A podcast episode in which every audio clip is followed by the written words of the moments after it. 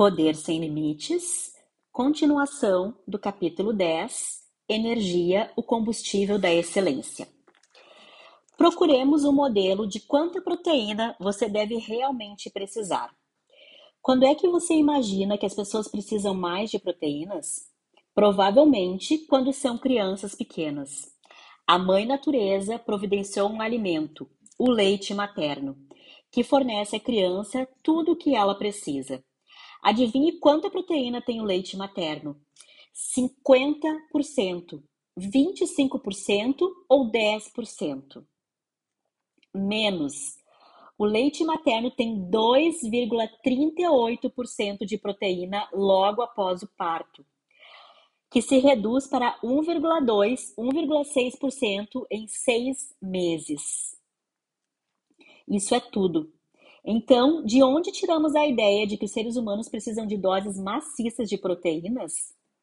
Ninguém realmente tem nenhuma ideia de quanta proteína precisamos. Após 10 anos estudando as necessidades humanas de ingestão de proteínas, o Dr. Mark Age, antigo professor de nutrição da Harvard Medical School, confirmou o fato de que a maioria dos seres humanos parece adaptar-se a qualquer quantidade de proteína que esteja disponível para eles. Além do mais, mesmo pessoas como Francis Lapé, que escreveu Diet for Small Planet e que por quase uma década promoveu o conceito de combinar vegetais para conseguir todos os aminoácidos essenciais, dizem que estavam erradas que as pessoas não têm que combinar suas proteínas. Que se você fizer uma dieta vegetariana convenientemente balanceada, conseguirá toda a proteína que necessita. A Academia Nacional de Ciências diz que o norte-americano adulto precisa de 56 gramas de proteína por dia. Num relatório da Union International de Ciências e Nutrição, descobrimos que cada país tem diferentes exigências de proteínas diárias para o adulto, que variam de 39 a 110 gramas por dia. Assim, quem realmente tem quem realmente tem alguma ideia? Por que você precisaria de toda essa proteína? Presume-se que seja para repor o que perdeu. Mas você perde só uma pequena quantidade por dia, por meio da excreção e da respiração. Então, onde eles conseguiram essas cifras? Procuramos a Academia Nacional de Ciências e perguntamos como chegaram a este número de 56 gramas. De fato, os relatórios deles diziam que só precisamos de 30, mas recomendavam 56. Mas eles também afirmavam que o excesso de proteína ingerida sobrecarrega o trato urinário e causa fadiga, por que então recomendam até mais do que dizem que precisamos? Ainda estamos aguardando uma boa resposta. Disseram-nos simplesmente que costumavam recomendar 80 gramas, mas decidiram baixar. Depararam com um grande protesto público. De quem? Você ou eu fomos reclamar? Não é provável. O grito de protesto veio de interesses das indústrias, que ganham seu sustento com a venda de alimentos e produtos altamente proteicos proteínicos. Qual é o maior plano de comercialização da Terra? É fazer as pessoas pensarem que morrerão a menos que usem certo produto. E foi isso que aconteceu com as proteínas. Analisamos o fato corretamente. Analisemos o fato corretamente. O que você acha da ideia de que precisa de proteínas como energia? O que é que seu corpo usa como energia? Primeiro, ele usa glicose das frutas, vegetais e brotos. Então, usa amido, depois usa gordura. E a última coisa que chega a usar é a proteína. Basta quanto ao mito e sobre a ideia de que as proteínas ajudam a aumentar a resistência? Errado. Proteína em excesso dá ao corpo nitrogênio em excesso, que causa fadiga. Gente com corpo modelado, todo estufado de proteínas, não é conhecida por sua habilidade de correr maratonas. Ficam muito cansados. Bem, e quanto à questão das proteínas tornarem os ossos fortes? Errado outra vez. É o contrário. Muita proteína tem estado ligada sempre à osteoporose, degeneração e enfraquecimento dos ossos. Os ossos mais fortes do planeta pertencem aos vegetarianos. Eu poderia lhe dar uma centena de razões pelas quais comer carne devido às proteínas é uma das piores coisas que pode fazer. Um dos produtos derivados do metabolismo da proteína é a amônia, por exemplo.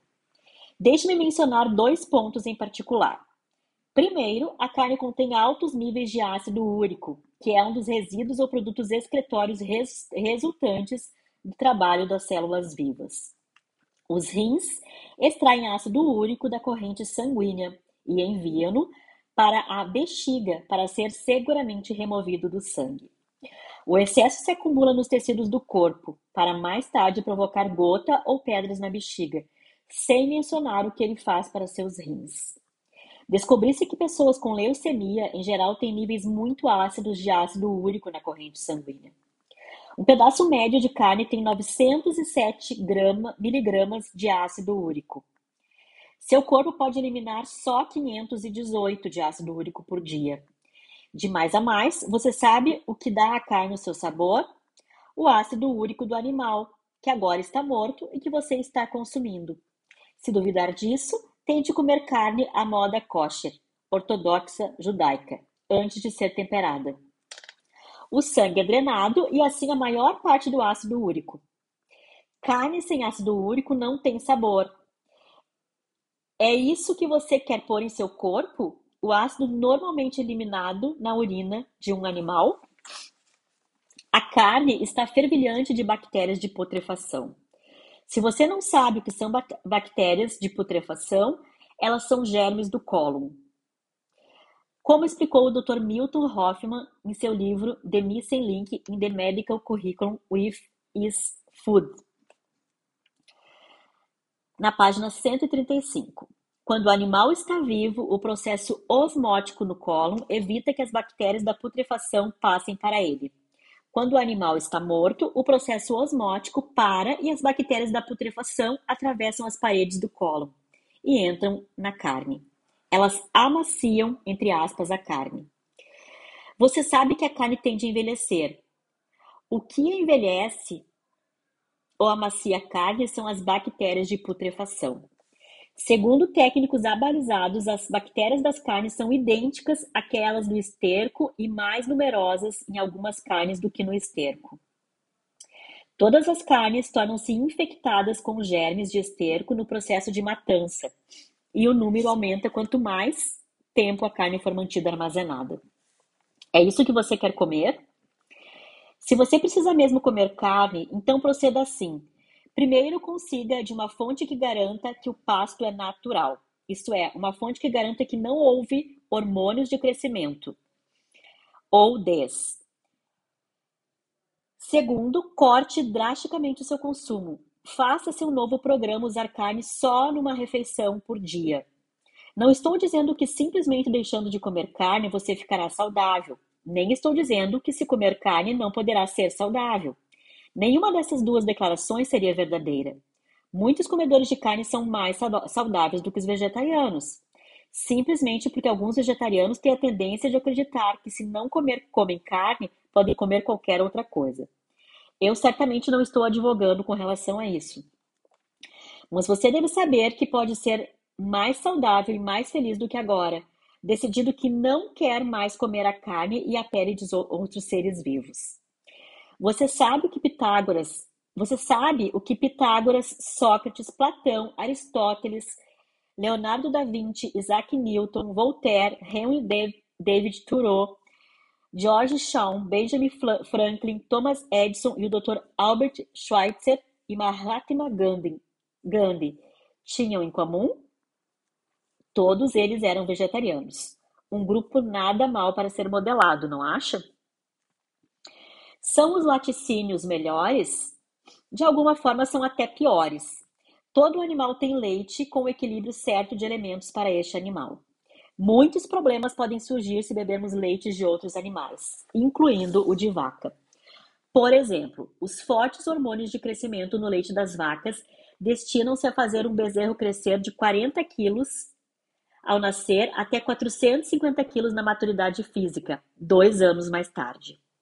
Em comparação, uma criança nasce com cerca de 2.800 a 3.500 gramas e atinge a maturidade física com 46 a 90 quilos, 21 anos mais tarde. Há uma grande controvérsia sobre o efeito que isso tem em nossa população. O Dr. William Ellis, grande autoridade em produtos de laticínio e em como eles afetam a corrente sanguínea humana, declara que se você quiser alergias, beba leite. Se quiser um sistema entupido, beba leite. A razão, declara ele, é que muitos adultos podem metabolizar adequadamente a proteína do leite da vaca. A principal proteína no leite da vaca é a caseína, que é o que o metabolismo da vaca precisa para ter uma boa saúde. No entanto, caseína não é o que os humanos precisam. De acordo com os estudos do Dr. Ellis, tanto as crianças como os adultos têm grande dificuldade de digerir, em digerir a caseína. Seus estudos agora mostram que, pelo menos em crianças, 50% ou mais da caseína não é digerida. Essas proteínas, parcialmente digeridas com frequência, entram na corrente sanguínea e irritam os tecidos, criando suscetibilidade às alergias. Por fim, o fígado tem de remover todas essas proteínas de vaca parcialmente digeridas. E isso, em compensação, coloca uma desnecessária carga no sistema excretório interno do fígado em particular. Em contraste, a lactoalbumina, a proteína básica do leite humano, é fácil para os seres humanos digerirem. Quanto a beber leite pelo cálcio, Ellis declara que após fazer testes de sangue em cerca de 25 mil pessoas, descobriu que aqueles que tomam 3, 4 ou 5 copos de leite por dia têm o um mais baixo nível de cálcio no sangue. Ainda de acordo com Ellis, se você estiver preocupado em obter cálcio suficiente, simplesmente coma muitos vegetais verdes, manteiga de gergelim ou nozes. Todos são muito ricos em cálcio e de fácil digestão. Também é importante notar que se você consome cálcio em excesso, ele pode acumular em seus rins e formar pedras. Assim, para manter suas concentrações no sangue relativamente baixas, seu corpo rejeita cerca de 80% do cálcio que você consome. No entanto, se você estiver interessado, há outras fontes além do leite. Por exemplo, os nabos verdes, peso por peso, contém duas vezes mais cálcio do que o leite. De acordo com muitos técnicos, os interesses da maioria das pessoas sobre o cálcio são de qualquer forma injustificados. Qual é o principal efeito do leite no corpo? Torna-se uma massa destruidora, forma formada de muco que endurece, obstrui e gruda em qualquer coisa dentro do intestino delgado, tornando o trabalho do corpo muito mais difícil. E sobre os queijos? É só leite concentrado. Lembre-se, são precisos 4 a 5 galões de leite para fazer meio quilo de queijo. O conteúdo de gordura sozinho já é razão suficiente para limitar seu consumo. Se você deseja mesmo queijo, corte uma pequena quantidade numa grande salada. Dessa forma, você tem muitos alimentos ricos em água para contrabalançar alguns dos seus efeitos destruidores. Para alguns, Desistir do queijo parece horrível. Sei que gosta de sua pizza e queijo branco. Iogurte também é mal. Sorvete não é alguma coisa que o sustentará para ficar em ótima forma. Mas você não precisa desistir daquele gosto ou textura maravilhosa. Ponha bananas geladas em uma centrífuga para criar alguma coisa que pareça gosto de sorvete mas é um ótimo alimento para o corpo. E sobre requeijão, você sabe com que um grande número de leiteiras costuma engrossar seus requeijões e fazer como se com que se agreguem? Gesso de Paris, sulfato de cálcio. Eu não estou brincando. É permitido dentro de regulamentos federais, se bem que seu uso seja contra a lei na Califórnia. No entanto, se o requeijão é feito num estado onde é permitido, ele pode ser despachado para a Califórnia e vendido lá. Você pode se imaginar tentando criar uma corrente sanguínea limpa e livre e então enchê-la de gesso de Paris? Por que não ouvimos essas coisas sobre os laticínios antes? Porque muitas razões algumas delas relacionadas a condicionamentos passados e sistemas de crenças. Outra razão pode ter a ver com o fato de que o governo federal gasta cerca de 2 bilhões e meio de dólares por ano para negociar os excedentes de laticínios. De fato, de acordo com o New York Times, a mais nova estratégia de uma propaganda do governo para incentivar o consumo adicional de produtos de leite, apesar dessas medidas dessas medidas se chocarem diretamente com outras campanhas que alertam quanto ao perigo de consumo de gordura em excesso. Os depósitos do governo norte-americano estão agora repletos com 650 milhões de quilos de leite em pó, 194 milhões de quilos de manteiga e 450 milhões de quilos de queijo. A propósito, isso não é para ser um ataque à indústria de laticínios. Considere os fazendeiros leiteiros como alguns dos indivíduos que trabalham mais arduamente em nossa cultura. Mas isso não significa que continuarei a usar seus produtos se descobrir que não fazem com que me sinta melhor fisicamente. Eu costumava ser como você deve ser agora. Pizza era a minha comida preferida. Não pensava que poderia desistir dela, mas desde que consegui, me sinto tão melhor que não há uma chance nem em um milhão de anos de que volte atrás. Tentar descrever a diferença é como tentar descrever o perfume de uma rosa para alguém que nunca cheirou uma. Talvez você devesse tentar cheirar aquela rosa antes de fazer um julgamento sobre ela. Tente eliminar leite e limitar o consumo de outros laticínios durante 30 dias. Julgue pelos resultados que sentir em seu corpo. A finalidade deste livro todo é dar-lhes informações, a fim de que você decida o que acha útil e jogue fora o que acha que não funciona. Entretanto, por que não testar todos os princípios antes de julgá-los? Tente os seis princípios do sistema de, de viver com saúde. Tente nos próximos 10 a 30 dias ou durante toda a sua vida e julgue por si se eles produzem níveis mais altos de energia e uma sensação de vibração que o apoiará em tudo que fizer. Deixe-me fazer-lhe uma pequena advertência. Se começar a respirar efetivamente de uma forma que estimule o sistema linfático, se começar a combinar seus alimentos corretamente e comer 70% de alimentos que contêm água, o que irá acontecer? Lembra-se do que o Dr. Bryce afirmou sobre o poder da água? Você já viu um incêndio começar num edifício com somente umas poucas saídas? Todos se dirigem para as mesmas saídas. Nosso corpo trabalha da mesma forma.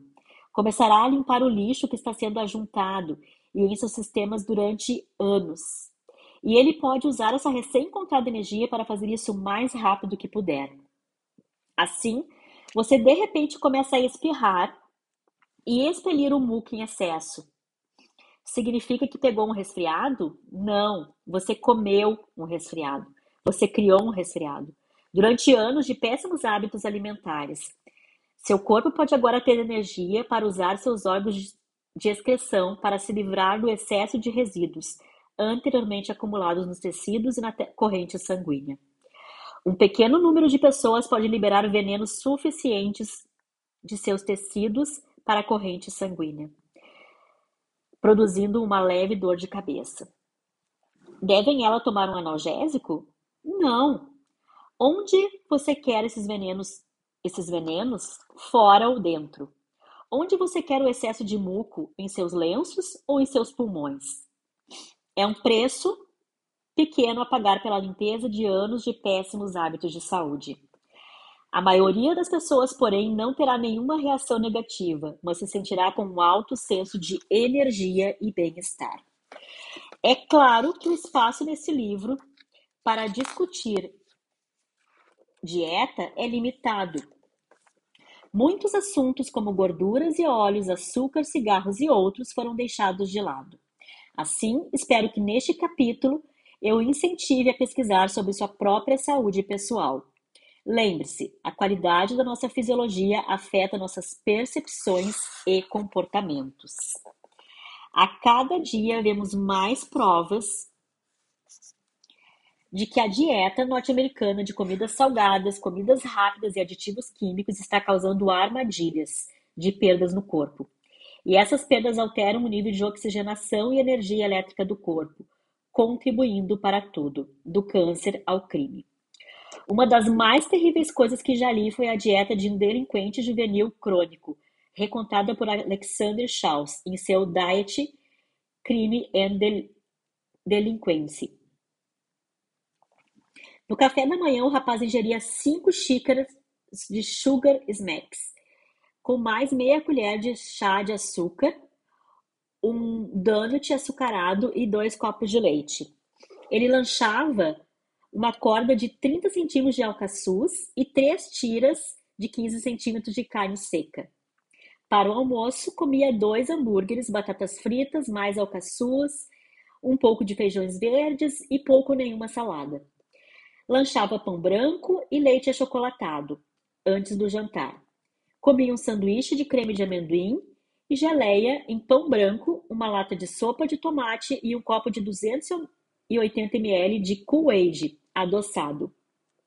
Mais tarde, tomava uma taça de sorvete, uma barra de Marathon e um pequeno copo d'água.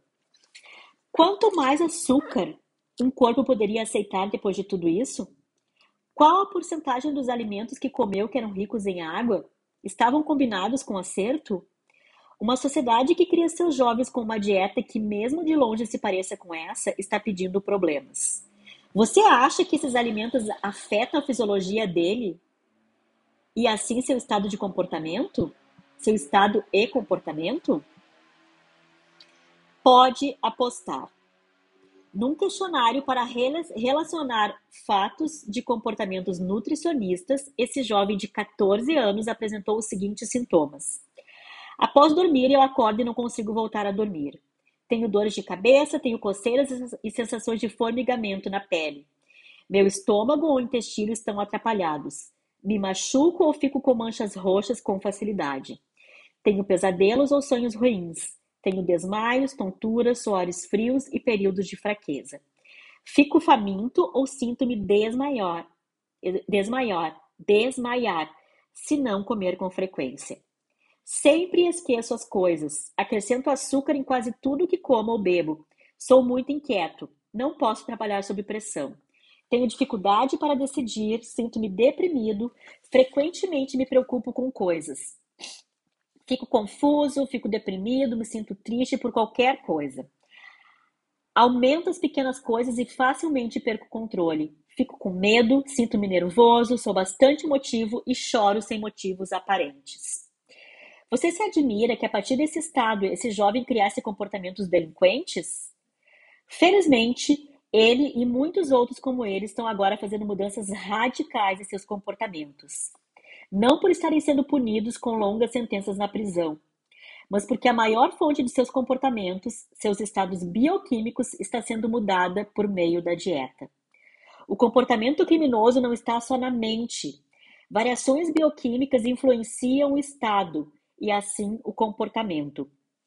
Em 1952, James Simons, o deão da Escola de Saúde Pública de Harvard, declarou: há uma necessidade especial de uma abordagem nova para a investigação de doenças mentais. É possível que estejamos hoje gastando muito tempo e energia e dinheiro para tentar descobrir e remover as causas específicas biológicas de doenças mentais. Sua dieta pode não ter feito de você um criminoso, mas por que não desenvolver um estilo de vida que o apoie totalmente para ficar em sua fisiologia de mais recursos e mais a mais maior parte do tempo? Tenho aproveitado um estilo de vida livre de doenças durante muitos anos. No entanto, meu irmão mais jovem sempre tem estado cansado e doente durante esse mesmo espaço de tempo. Falei com ele sobre isso em diversas ocasiões. E tendo visto as mudanças em minha saúde, nos últimos sete anos estava querendo fazer uma mudança nele. Mas o inevitável desafio ocorreu quando tentou mudar os padrões de sua dieta. Ele aumentou seus desejos por alimentos menos do que desejáveis. Pare e pense: como você adquire um desejo? Bem, Primeiro imaginemos que você não tem um desejo. Você o cria pela maneira como representa coisas para si. Por certo, muito disso é em geral inconsciente. No entanto, para você entrar no estado de sentir um intenso desejo por algum tipo de comida, você tem de criar um tipo específico de representação interior. Lembre-se, as coisas não acontecem simplesmente. Para cada efeito, há uma causa. O desejo de meu, do meu irmão, ou fetiche, se preferir, era pelo KFC. Ele passava perto de uma lanchonete dessa rede e isso logo acionava a lembrança de quando tinha comido aquele frango. Ele imaginava a sensação crocante, sinestésica, com a submodalidade gustativa em sua boca. E pensava na quentura e na textura da comida quando descia pela sua garganta. Bem, depois de poucos minutos disso, a salada estava mesmo fora de cogitação e o frango frito dentro. Um dia, logo depois de eu ter descoberto como usar as submodalidades para criar mudanças, ele, por fim, pediu-me que o ajudasse a controlar essa necessidade, que estava sabotando sua dieta e metas de saúde. Pedi-lhe que formasse uma representação interior de comer a especialidade do KFC. Dali a pouco estava salivando. Então fiz com que ele descrevesse as submodalidades visual, auditiva, sinestésica e gustativa de sua representação interna com detalhes. A imagem estava acima à direita, tamanho normal, um filme focado e colorido. Ele podia ouvir-se dizendo: Hum, isso é tão bom, enquanto comia. Ele adorava a sensação crocante e quente. Fiz então com que representasse a comida que mais odiava, alguma coisa que o punha doente do estômago só de pensar. Cenouras. Eu sabia disso antes porque cada vez que eu tomava suco de cenoura, ele ficava enojado. Fiz com que descrevesse com detalhes a submodalidade das cenouras. Ele não queria nem pensar nelas. Começou a sentir-se nauseado. Afirmou que as cenouras estavam embaixo e à esquerda. Eram escuras, um pouco menores do que as reais, moldura parada e sensação fria. Sua representação auditiva era: essas coisas são revoltantes. Não quero ter de comê-las. Eu as detesto. Suas submodalidades sinestésicas e gustativas eram uma sensação de flacidez, em geral muito cozida, morna, pastosa, gosto de estragado. Disse-lhe que comesse algumas mentalmente. Começou a se sentir realmente mal, dizendo que não podia. Perguntei: se tivesse comido, como seria senti-las descendo pela sua garganta? Ele disse que estaria pronto para vomitar. Tendo eliciado com cuidado as diferenças entre como ele representava o frango frito e as cenouras, perguntei-lhe se gostaria de trocar as sensações sobre os dois, a fim de apoiar sua alimentação de uma forma que produzisse resultados saudáveis. Ele disse que estava certo, com o tom mais pessimista que ouvira em muitos dias. Assim fiz com que trocasse todas as submodalidades.